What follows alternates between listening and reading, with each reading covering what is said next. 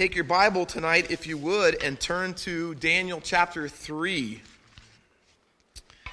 Daniel chapter 3, and I'm going to read verses 15 through 18.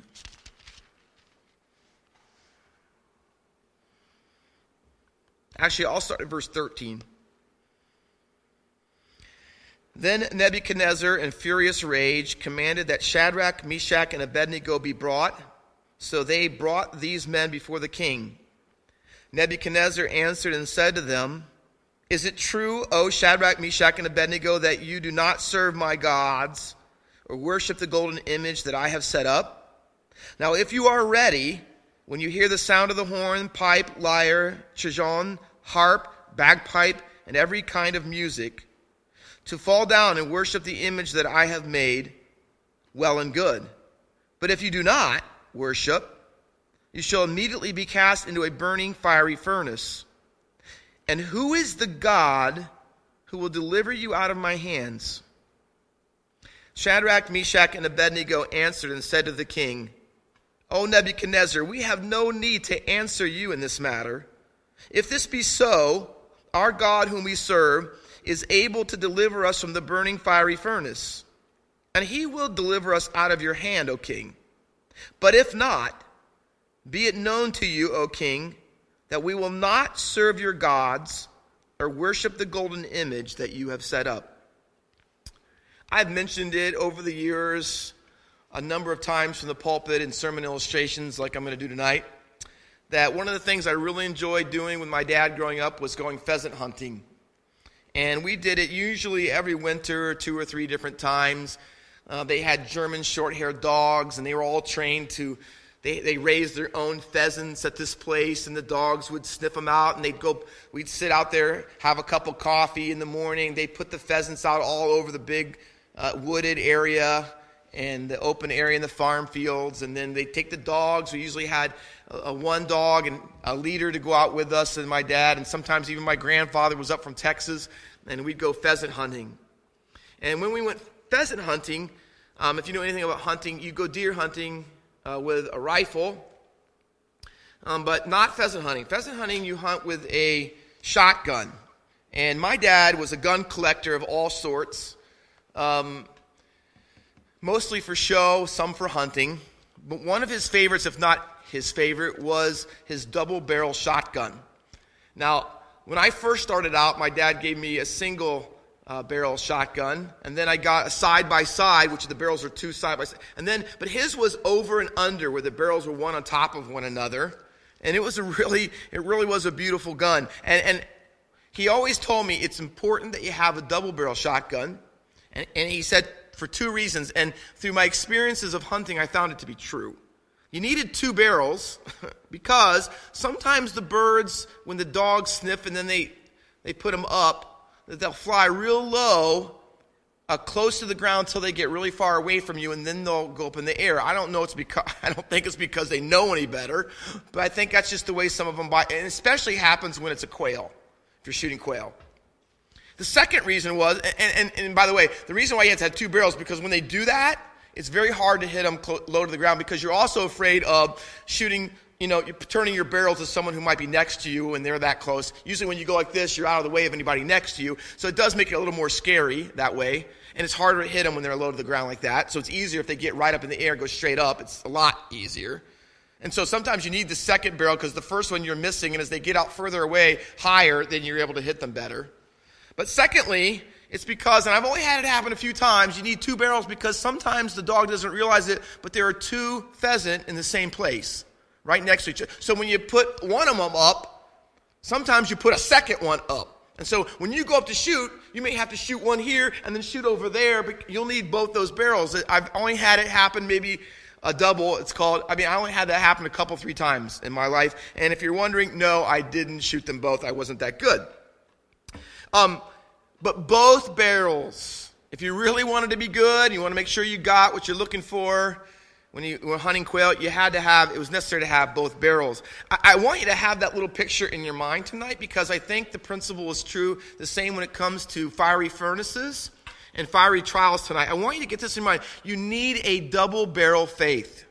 And, and I'm going to explain what I really mean by that. You're going to need two barrels when you fight furnaces, when you face furnaces. When you go through fiery trials, um, it's going to be important that you have both barrels and you hold on to both of them and be willing to use both of them when necessary. And I'm going to explain that to you. Our passage is about a fiery trial. Now, in, in Shadrach, Meshach, and Abednego's case, it was a literal fiery furnace. Um, later on, in during the uh, prophecy, Isaiah in chapter 48, verse 10 says of Babylonian captivity, God says of the Babylonians and uh, the Israelites in exile, exile to Babylon, Behold, I have refined you, but not as silver. I have tried you in the furnace of affliction. So, of course, there is a literal fiery furnace, i.e., Shadrach, Meshach, and Abednego, and also there's a metaphorical one, the furnace of affliction. When you are suffering, um, in their case, because they worship God and refuse not to, uh, fiery furnaces are mentioned, or fiery trials in 1 Peter and other places in the New Testament. We all face them, and I would say uh, fiery furnace might be an apt description for some of the things that people are going through right now in their lives. So, whether it's literal, which isn't our case, or whether it's metaphorical, which in our case it is, we're going to need to get a hold of these two barrels, double barrel faith, in order to respond correctly to them. Now, I want to show you um, what Nebuchadnezzar does, and that's verse 15. And, and I want to see because Shadrach, Meshach, and Abednego's answer is the same structure and form as his first uh, ultimatum. So basically, I'm going to say this Nebuchadnezzar is going to give them an ultimatum, and then they're going to respond in kind back to him with the same kind of language. So let me show it to you. Let me set it up for you. Verse 3, chapter 3 and verse 15. It is a if, but if not statement. Okay? Both of these segments have it. Nebuchadnezzar uses it, and then Shadrach, Meshach, and Abednego use it. Let me show you the ultimatum. An ultimatum is a, a final demand or statement of terms. That is what the definition of an ultimatum is. It's, it's your final chance. In other words, your parents might have said, do this or else, or you're going to suffer the consequences, basically. And that's what Nebuchadnezzar is going to tell them. He's given them one more chance. And here in verse 15, he says, and this is his if, if not statement. He says in verse 15, if I can find it here. He says, Now, first part, if you are ready when you hear the sound of the horn. So if you if when you hear the music, if you hear the music, and when you do, and if you bow down, here's the result. Well and good. So here's the first option, because ultimatums always have two options. You can do this, consequence, or you can do this, consequence. Okay? So here's the first part. If you are ready and you hear the music, fall down, worship the image. It's all good. We're going to forget the fact that you didn't do it the first few times. All right? But, he says, verse 16, here's the other side the dark side, right? But if you do not, see it? If and if you do not, if you do not worship, if you don't fall, if you don't fall down and give worship to the image, you're going to be literally thrown alive, cast into a burning fiery furnace. So here's the ultimatum if, then there will be a consequence. If not, then there will be a consequence. So Nebuchadnezzar is going to tell them you have two options. Now, this kind of structure, just to give you examples, is used repeatedly through the Old Testament.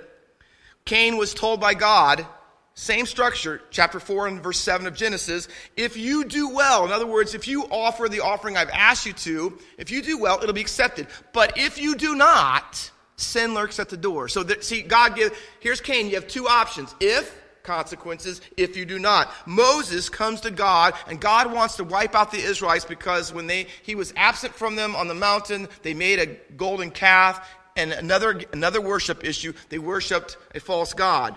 And Moses says in Exodus 32 32, if you will forgive them, forgive their sin, then good.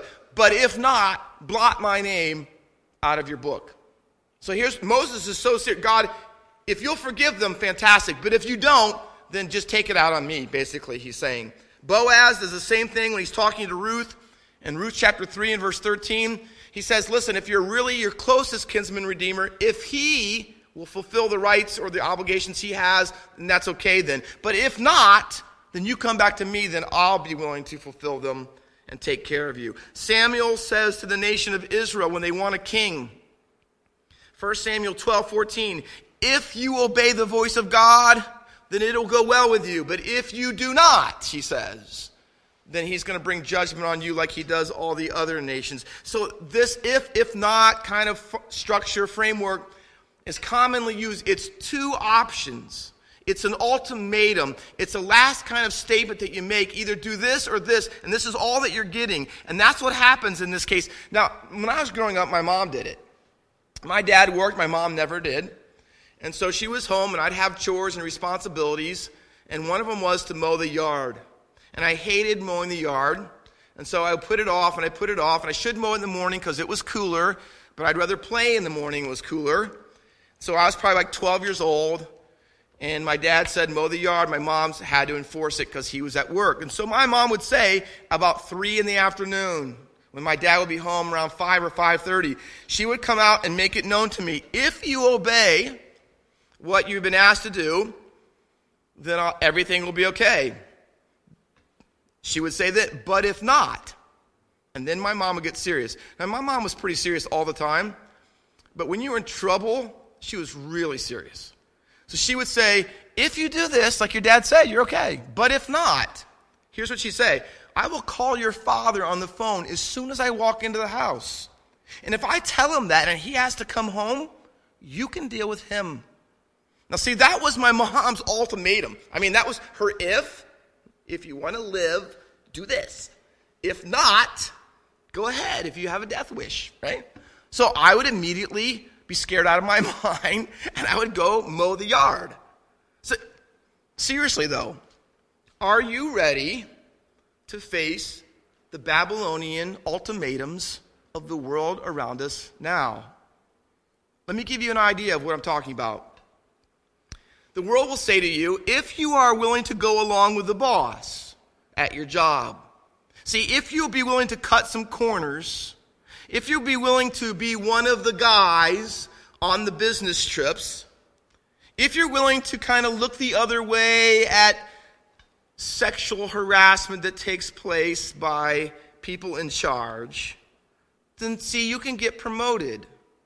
You could go higher up in the company, and certainly you'll be able to keep your job. But if not, see, the world says, but if not, then you're never going to make it here. And I doubt that you'll still have a job here much longer. See, the world's going to give ultimatums. If you do the right thing, if you worship God, if you put Him first, see, the if or the if not is right there. And some of you face it on a regular job, time every day almost at your job.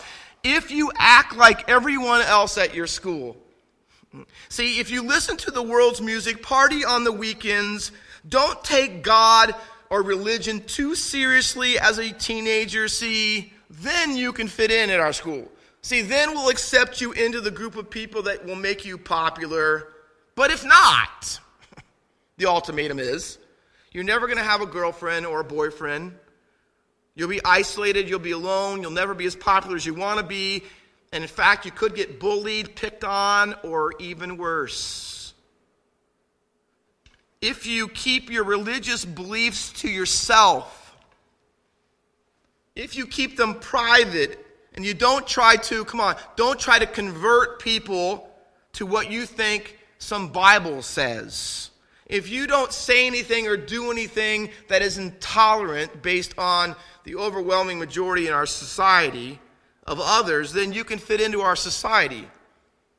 But if not, see, you could be ridiculed, you could be ostracized, you could definitely be marginalized. It'll hurt your career, it could hurt you even more or worse in the long run. See, the Babylonians have a both barrel approach too. They have an if and they have an if not. As Christians in the day in which we live, and it may be soon becoming worse far worse than we ever could have imagined. We need to have a Bible both barrel approach. And that's exactly what Shadrach, Meshach, and Abednego had. And in this context, the question at the end of Nebuchadnezzar's both barrel approach is this And who is the God? In other words, he's basically saying there is no God. So I, I know who you think you worship. I know you think your God is all that.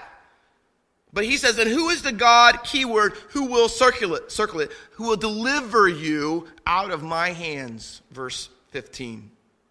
The word deliver is what God does when he brings his people out of exile. Daniel's book was written to people who were under the thumb of an oppressor, people who were in exile. And the reason they were in exile to begin with was because they worshiped false gods and they did not stay loyal to the one true God. That's why they were in this predicament. People in the first century, in Jesus' time, looking back, reading Daniel, were in the same, the same predicament. So, can I tell you tonight who can deliver? What kind of God is it? Well, the word deliver three times in our text, two more times in verses 28 and 29 at the end of the chapter, five times, because here's what Daniel's message in this chapter is preaching that there is a God, no matter what Nebuchadnezzar says, no matter what ultimatum he gives you, no matter how much he downplays the power of your God, he's wrong. Because there is a God, not a Babylonian God, but an Israelite God, the true God that can deliver. As Christians, in our time, in this situation, here's a truth, a double barrel truth that we need to know to be strong in our faith. Our God is the God who delivers his people, who faithfully worship him, even if it means from a fiery furnace. But the question we want to entertain in the last number of minutes that we have together, which is absolutely crucial, is what kind of God is our deliverer? That's what the Israelites needed to know. And that's what Christians in the 21st century in America need to know, and probably at this time around the world. What kind of God is our deliverer? There are two key characteristics, both barrels about who God is and what kind of God He is who delivers. And we, can I tell you, please, we have to hold on to both of these. Both of these. And so let me give them to you and unpack them one at a time. Realizing the whole time I'm talking that it's not one or the other, it's both because we will need both of them at different, different times. First, what kind of deliverer? What kind of God is our deliverer? Our deliverer is a supremely powerful God. Let me say it again. Our deliverer is the supremely powerful God. Look at verse 16. Nebuchadnezzar gives them the ultimatum, and listen to this. They are ready for it. This is what we need in our families, in our teenagers, and in your life and in mine as a church. We, here's what they say we don't have to think about it. Verse 16. We don't have to pray about it. We don't have to give some serious deliberation. They didn't ask to say, hey, let us mull it over for a night and we'll get back to you in the morning. They didn't have, no, they were ready for it. I'm, I'm supposing that as soon as the image was built that they knew how they would respond. They must have talked about it, planned about it. That was when they were praying about it. But when the time came that they were confronted about whose God was really more powerful, they already knew the answer. See, they have an if, if not construction of their own to reply back to Nebuchadnezzar. And you got to understand, when they do that, you're talking about the guy who has all power on the earth. This is the number one world power king of the quote unquote universe of the time on earth. So they give him back their final statement. They give him back their ultimatum. And look what they do. Two barrels. Ready? Verse 16. Shadrach, Meshach, and Abednego answered, O Nebuchadnezzar, we don't have to hesitate. We already know what we're going to say to you. Ready? Here it is. Watch, if and if not statements. If this be so, what you say, our God, whom we serve, underline it, is able to deliver us. He is able. Remember what you said, Nebuchadnezzar? There is no God who's able. You're wrong. Because our God is more powerful than all the Babylonian deities. Our God is more powerful even than you, Nebuchadnezzar. They're not saying that directly, but in their statement they are, because you and your God were linked together. And so they're saying defiantly, really, with great resistance in front of the king, who immediately can throw them and does into the fiery furnace. You know what? Who our you know who our deliverer is? Our God's key trait is He is supremely powerful. As little kids, when I was growing up, my, I asked my daughter at dinner tonight. She doesn't know this song. I failed as a parent. Not really. Um, he's able. Remember that song? used to sing it. He's able. Okay, I won't sing it. Um, he healed the brokenhearted. Remember? He set the captive free. He made the lame to walk again. And he caused the blind to see. What, why does the song have those words in? Because those are evidences that Jesus showed that he had supreme power. He had supreme power over blindness and lameness and death. He, he could do all those things. Why? Because he had supreme power. And the point of the passage is listen, what kind of deliverer is our God? A supremely powerful one. More powerful than all the Babylonian gods. More powerful than Nebuchadnezzar. And how did these guys know that? Because they knew the Bible, number one, and they knew all the stories of the Old Testament leading up to their time. And they are, had already seen in chapter one, however, in a small or insignificant way, is that God could help them eat the right foods in such a way that they were 10 times better in appearance than anybody else. They saw, even in their own context, in a small way, comparatively, that their God had power in any realm to do anything that they needed him to do. Can I tell you, listen, you need to get a hold of that first barrel in the situation that we're facing. We serve a deliverer, the God who is supremely powerful, which means he has no limitations he has no categories of easy and hard. It's not that, oh my, when the fiery furnace was first put out there and you were going to throw it, but then when he stoked it seven times, oh, you know, now I'm not sure. That's not, that's not our God. You could, you could do it seven times, 70 times hotter. It doesn't, because God has no categories. Everything is easy for him. It's not hard for him. So who can deliver? What God can deliver like this? Well, Nebuchadnezzar had to learn a lesson that already Shadrach, Meshach, and Abednego already knew. And you can see it. He does learn. Look at this. Verses 28 and 29. Blessed be the God of Shadrach, Meshach, and Abednego. Now, see, he's saying, hey, your God's nothing. And now by the end of the story, he's saying, wow, your God is everything. I mean, what a flip that is. Why? Because in your circumstance, God demonstrated that he was supremely powerful. He says, who sent his angel, and there's the word again, he delivered his servants. Yes, God has the ability to deliver. He can even deliver from the worst fiery furnaces that we face. Why? Because he's supremely powerful. How supremely powerful? Verse 29. For the, now he said, remember there was no other God, and now he's saying the complete opposite. For there is no other God, circle it, who is able that's what Shadrach, Meshach, and Abednego said. Our God's able, but now Nebuchadnezzar says it. There's no other God, including all the Babylonians one. Nebuchadnezzar considered himself that. There's no other God who is able to deliver in this way. Our God is supremely powerful. There is none that can compare to him. He is unequal, unrivaled, unmatched, unparalleled in power.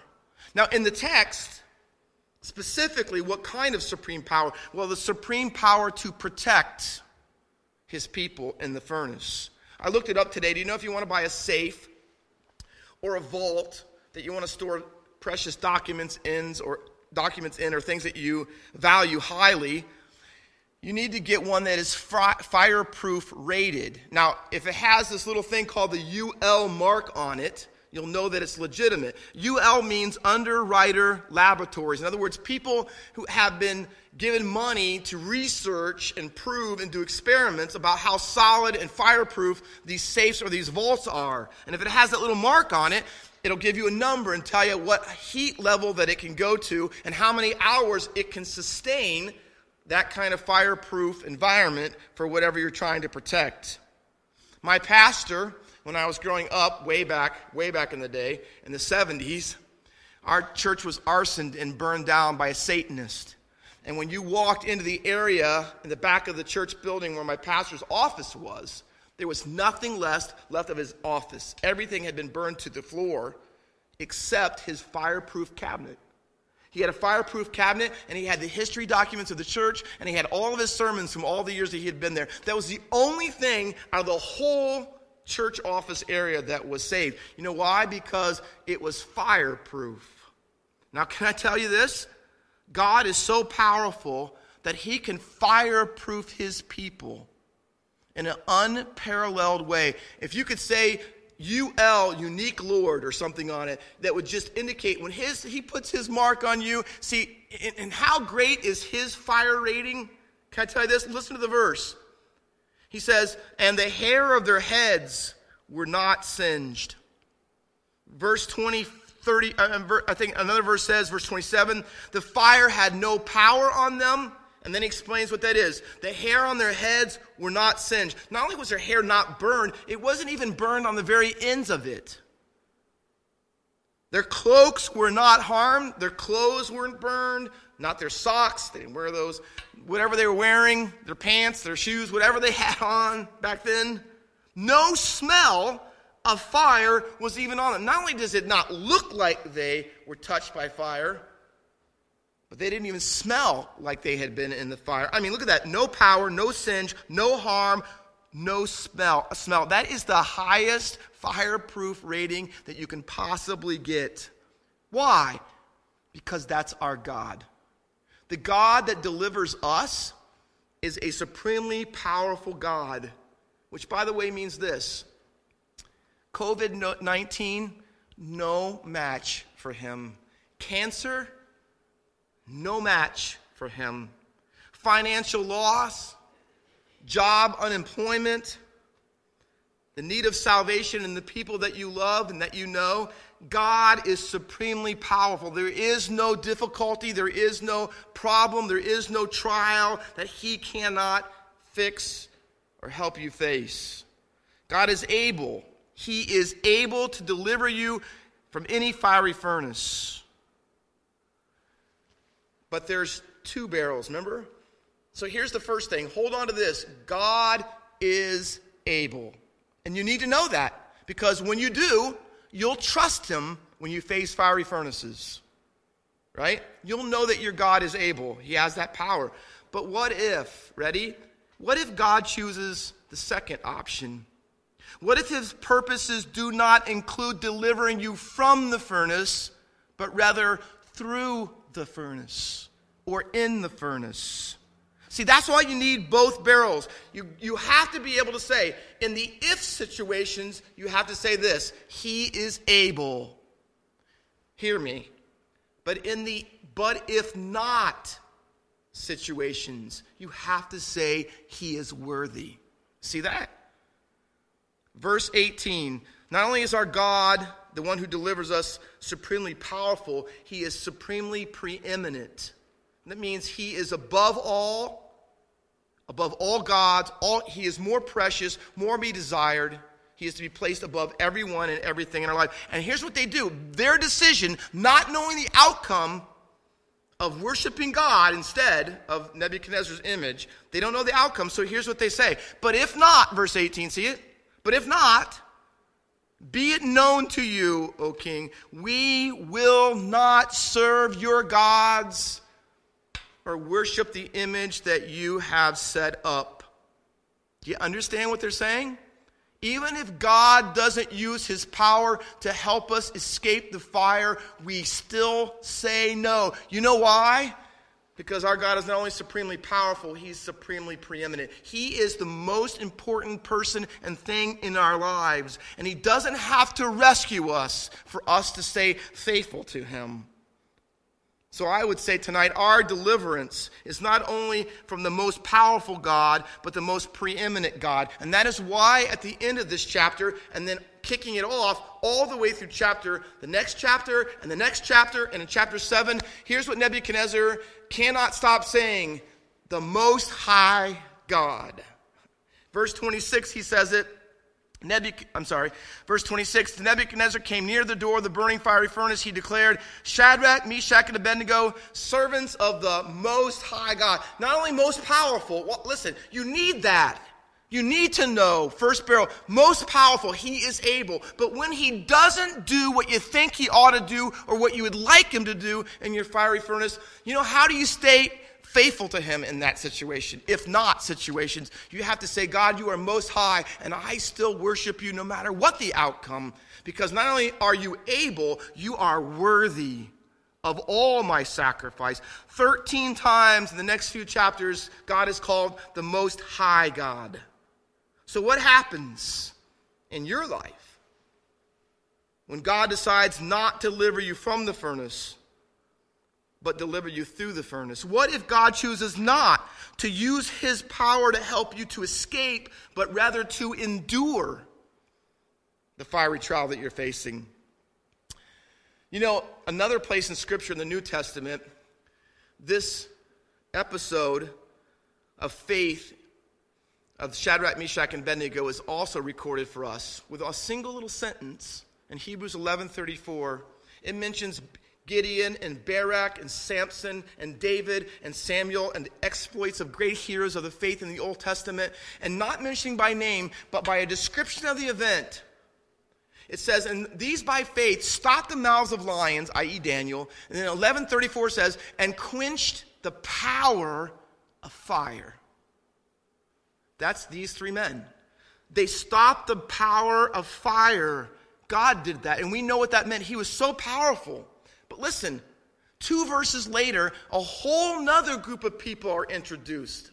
And the verses 36 to the end of this chapter, chapter 11, starts with this little word, others. Because there were others who faced the if not statement. See, Shadrach, Meshach, Abednego, Daniel, all the great prophets and heroes, you know, we, we like those stories because God showed his power in the if times. And he showed up and he delivered them from the difficulties they faced. These three included. But a whole slew of people who had equal faith as they did were in if not situations. And the Bible says they were suffered, they were chained, they were in prison. Some of them were sawn in two, some of them were martyred and killed in horrific, torturous ways. And God didn't bring them out of the fire, He met them in the fire. See, there are two groups there are two traits, there are two barrels we have to have as we face furnaces. When we're delivered from them, we have to trust Him. When we're delivered in them and through them, we have to treasure Him. See? We have to treasure Him as the most significant person. So if and if not, we have to have both of them in our arsenal. Probably the best example of this I could think of, now that we've just come off of Easter, is Jesus in the Garden of Gethsemane. He's going through and facing the most fierce fiery furnace possible, burden, shouldering the burden of the sin of all mankind. He's on his knees, agonizing, dripping from his forehead, as it were, great drops of blood. And the Bible says, Father, if it is possible, take this cup away from me. But if not, your will be done not mine. See, Jesus says there's an if time, and I trust you. If it's possible, I trust you. You have the ability to take this cup. I don't want to drink this cup of suffering. But if not, I want you to know I will. Because I don't just trust you, I treasure you supremely. You are preeminent. You are first and foremost in my life. Those three words, I would say, have to be three of the most difficult words to ever say to God or anyone. But if not. What about the prayer, Father, I know you're able to deliver from COVID 19, and you will deliver me one way or the other. But if not, I will worship you supremely anyways. Why? Because you're worthy. See, He is able and he is worthy. God is glorified both when we trust his power and we treasure his worth. When he chooses not to use his power to help us escape, but rather we treasure him enough to endure it, God is glorified when we use both barrels against the furnace. The furnace has no power over those who both trust and treasure him supremely. So let me tell you, trust him when you face the COVID 19 virus and treasure Him if you get the COVID 19 virus. Trust Him when you face the possibility of job setback, cutback, or cut off. And treasure Him when you lose them all indefinitely. Trust Him when you need to say, in the face of a furnace, if. Trust Him and say, I know you're able. But when you face the if not, tell Him, I also treasure you supremely. So, what kind of God is our deliverer? The one that is supremely powerful, the one that is supremely preeminent, and lastly, the one is supremely personal. I love the fact, if you read the end of the story, that Shadrach, Meshach, and Abednego were called out of the fiery furnace, but the fourth man, Jesus, stayed. He stayed in the furnace. You see, Jesus not only took the if but and treasured God all the way through Gethsemane, but he did it all the way to the cross. What kind of God is our God? He's right there in our furnace with us. Eight times in chapter 3, it says, in the midst of the fire, in the midst of the fire, in the midst of the fire, because that's where Jesus meets us. We do not have a God, an impersonal God, who holds all off and cheers us on from a distance. No, he enters the flame, the seven times hotter flames, and he delivers us. Sometimes from it, and sometimes through it, and sometimes in it. What kind of God is he? The God that stayed in the fire when he knew that we could not. Why? Because worthy is the Lamb that was slain. So, what do you need to face fiery furnaces? Your fiery furnaces, the furnaces right now that you are experiencing. You need two things, both barrels. You need to say, if situations, I say, God, you are able and then the if not situations, I say, you are worthy. And if you don't do the powerful thing I think you should or I would like you to, God, I still am faithfully worshiping you and loving you because you are worthy, worthy of all of my worship. I want to close tonight with a song. We're going to play it.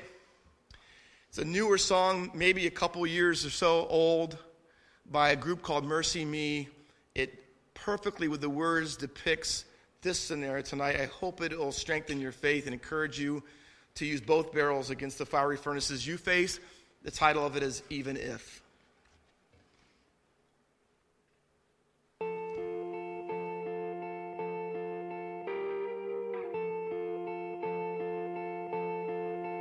They say sometimes you win some, sometimes you lose some. Right now, right now, I'm losing bad. I've stood on this stage night after night, reminding the broken it'll be alright. But right now, oh, right now, I just can't. It's easy to sing there's nothing to bring me down. But what will I say when I'm held to the flame like I am right now?